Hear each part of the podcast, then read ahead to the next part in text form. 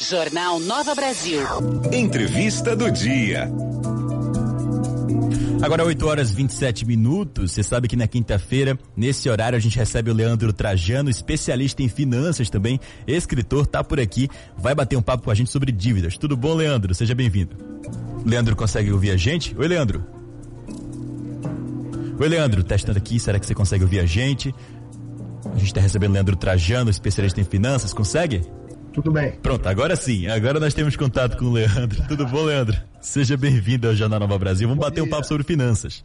Bom dia, Saboia. Bom dia a todos que estão ouvindo a gente. Que bom estar junto aqui, tudo certo. Para mais uma manhã a gente trocar uma rápida ideia sobre finanças, tantos pontos que sim tem o potencial de ajudar aí no dia a dia para o hoje e para o amanhã de quem está nos acompanhando. Perfeito. Hoje o tema é portabilidade de dívidas. Primeiro começa explicando o que, que é isso. Olha, a gente tem a possibilidade, sim. Muita gente termina não usando, nem sabendo disso, até achando que é muito complicado. Às vezes é sim um pouco burocrático, mas a gente uhum. pode mudar a nossa dívida de um credor para outro. Então, seja uma dívida de um empréstimo consignado, um empréstimo pessoal que você tem, é, você encontrou uma instituição que você tem acesso a juros menores, a uma condição melhor de pagamento para você, então você tem essa possibilidade sim de fazer essa troca da dívida, seja com a simples o simples valor do empréstimo, você tem um saldo devedor, por exemplo, de 30 mil numa instituição onde as condições não estão as ideais, as melhores para você no momento, em outra instituição você tem condições melhores, você pode sim, de repente, levanta o um empréstimo nessa outra instituição e paga esse valor lá para passar a dever aqui, ou você tem também como transitar isso de outras maneiras entre as instituições. Isso vai além, isso vai para um financiamento imobiliário, até no financiamento de um veículo. Então, a ideia de fazer a portabilidade da dívida é você sair de um lugar onde tem condições que no passado poderiam ser as melhores para você, mas hoje você encontrou um outro credor, uma outra instituição financeira que pode te trazer condições mais adequadas para o seu momento. Quais são as vantagens práticas de fazer essa portabilidade, Leandro? Olha, procurar juros menores. Procurar juros menores é um ponto uhum. forte, um custo efetivo total, o famoso SET, né? porque muita gente termina só olhando para o custo é, daquele financiamento, daquele empréstimo através dos juros. E os juros não são os únicos custos que tem. Tem outros custos que estão envolvidos ali, seguros ou acessórios.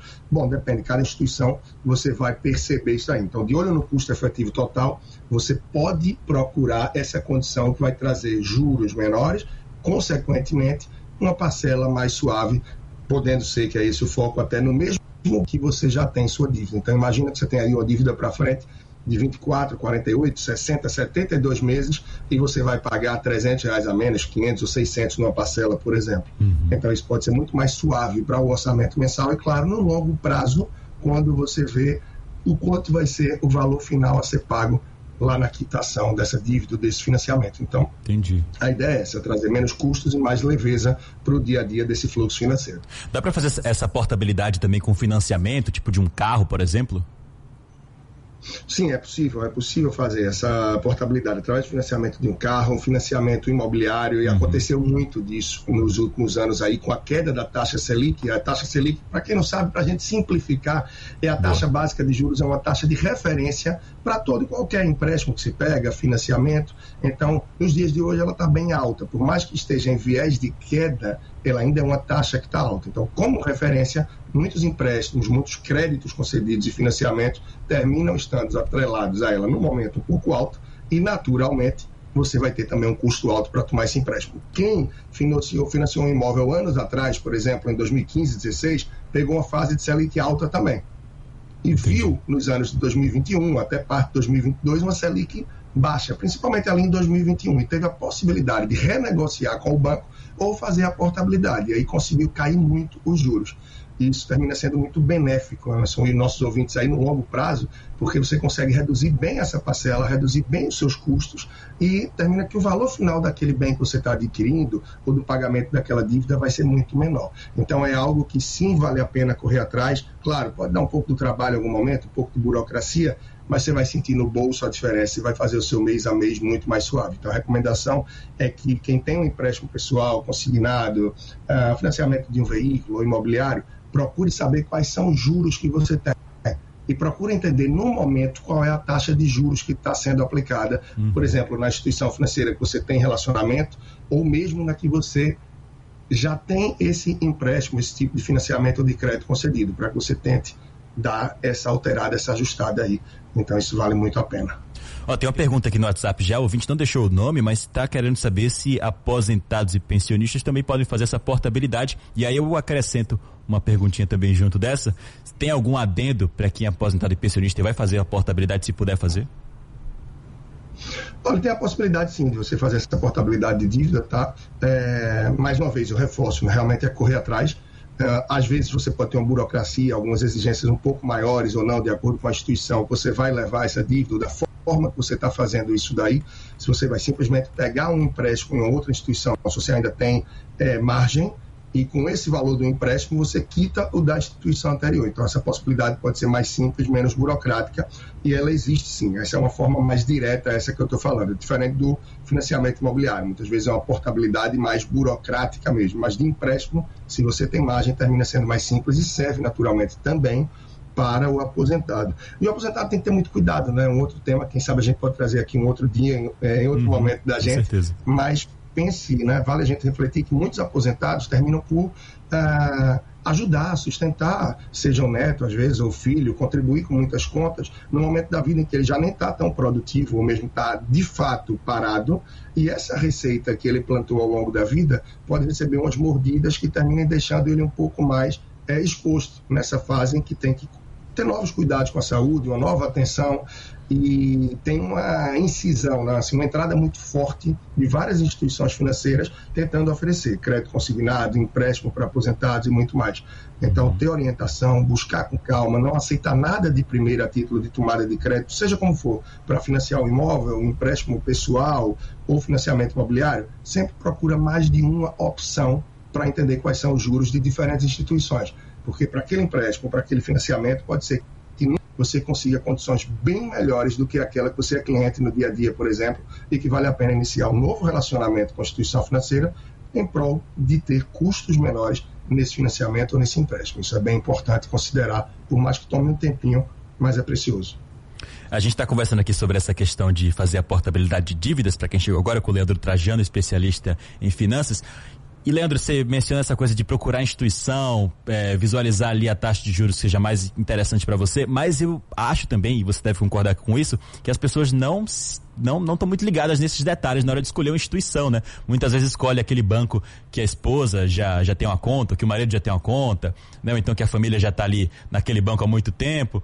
Esse é o critério geralmente, né? Qual que é a importância de escolher uma instituição que se encaixe melhor dentro do seu, do seu padrão financeiro, dentro da sua realidade? Pergunta. Muitas vezes a gente é induzido, sim, a ter o relacionamento com a instituição porque o empregador pede que se abra conta lá, porque você já tem conta naquela instituição desde os seus tempos de estágio e muita gente termina tendo um vínculo afetivo por aquela instituição financeira, quando na verdade, se a gente para para pensar, muitas vezes a instituição financeira não tem um vínculo afetivo tão grande com a gente. É, a gente é um pouco de número ali. Então a gente tem que ver e ter esse afeto com quem realmente trata a gente melhor. E muitas vezes isso está ligado e está conectado com quem é o seu gerente, com quem te atende naquela instituição. É por isso que ainda hoje no mercado financeiro é tão comum que o gerente transite de uma instituição para outra e termine levando sua carteira de clientes. Isso aí também já é um outro tema, mas é uma movimentação e bem crítico que se fala muito no mercado. Uhum. Mas é super importante entender que não por ser cliente daquela instituição desde os tempos de estagiário, desde o seu primeiro emprego, é ela que vai conseguir para você a melhor condição para financiar o imóvel, para financiar o carro ou para tomar um empréstimo por uma situação de aperto que aconteceu. Tem um relacionamento antigo com aquela instituição? Ótimo, claro, levanta essas informações com ela, mas não deixa de pesquisar e de entender as condições numa outra instituição que você não é cliente. Por mais que as pessoas acreditem que, se eu não sou cliente, como é que ela vai dar uma condição melhor para mim? Justamente por isso, pelo fato de você não ser cliente, ela quer prospectar e quer trazer novos clientes. Por isso, ela pode querer atrair você com condições melhores, quem sabe, da instituição que hoje você é cliente. E não custa você fazer um leilão. Olha, eu estou com essas condições aqui. Você consegue bater? Leva para o teu banco de hoje. Olha, eu estou com essas condições aqui. Será que você não consegue bater? E quem sabe até em alguma fintech né? Ou seja, desde um banco digital e alguma outra startup financeira que pode conseguir para você também condições diferenciadas. É um pouco da desbancarização que a gente fala. Nem todo mundo precisa estar com todos os serviços bancários nos grandes e bancos tradicionais que a gente tem. Claro, é muito importante a gente estar tá uhum. neles também, mas nem todos os serviços precisam estar centralizados neles. Hoje em dia a gente tem seguradoras, corretoras, bancos de investimentos, cooperativas, instituições financeiras, entre tantas outras que podem também contribuir com a nossa jornada financeira. E ter uma visão aberta para isso e não centralizar tudo em só uma termina sendo bem importante. Até disso que fala o Open Finance também, né? Uhum. Que é outra questão aí que são muitos pontos, muitos temas são muitos pontos, exatamente. aos poucos.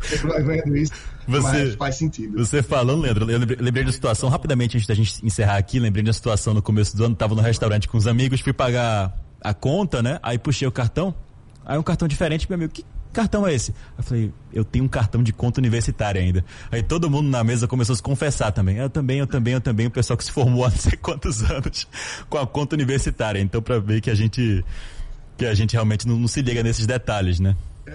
são fiéis. E são fiéis à instituição financeira, e é isso que eles querem, né?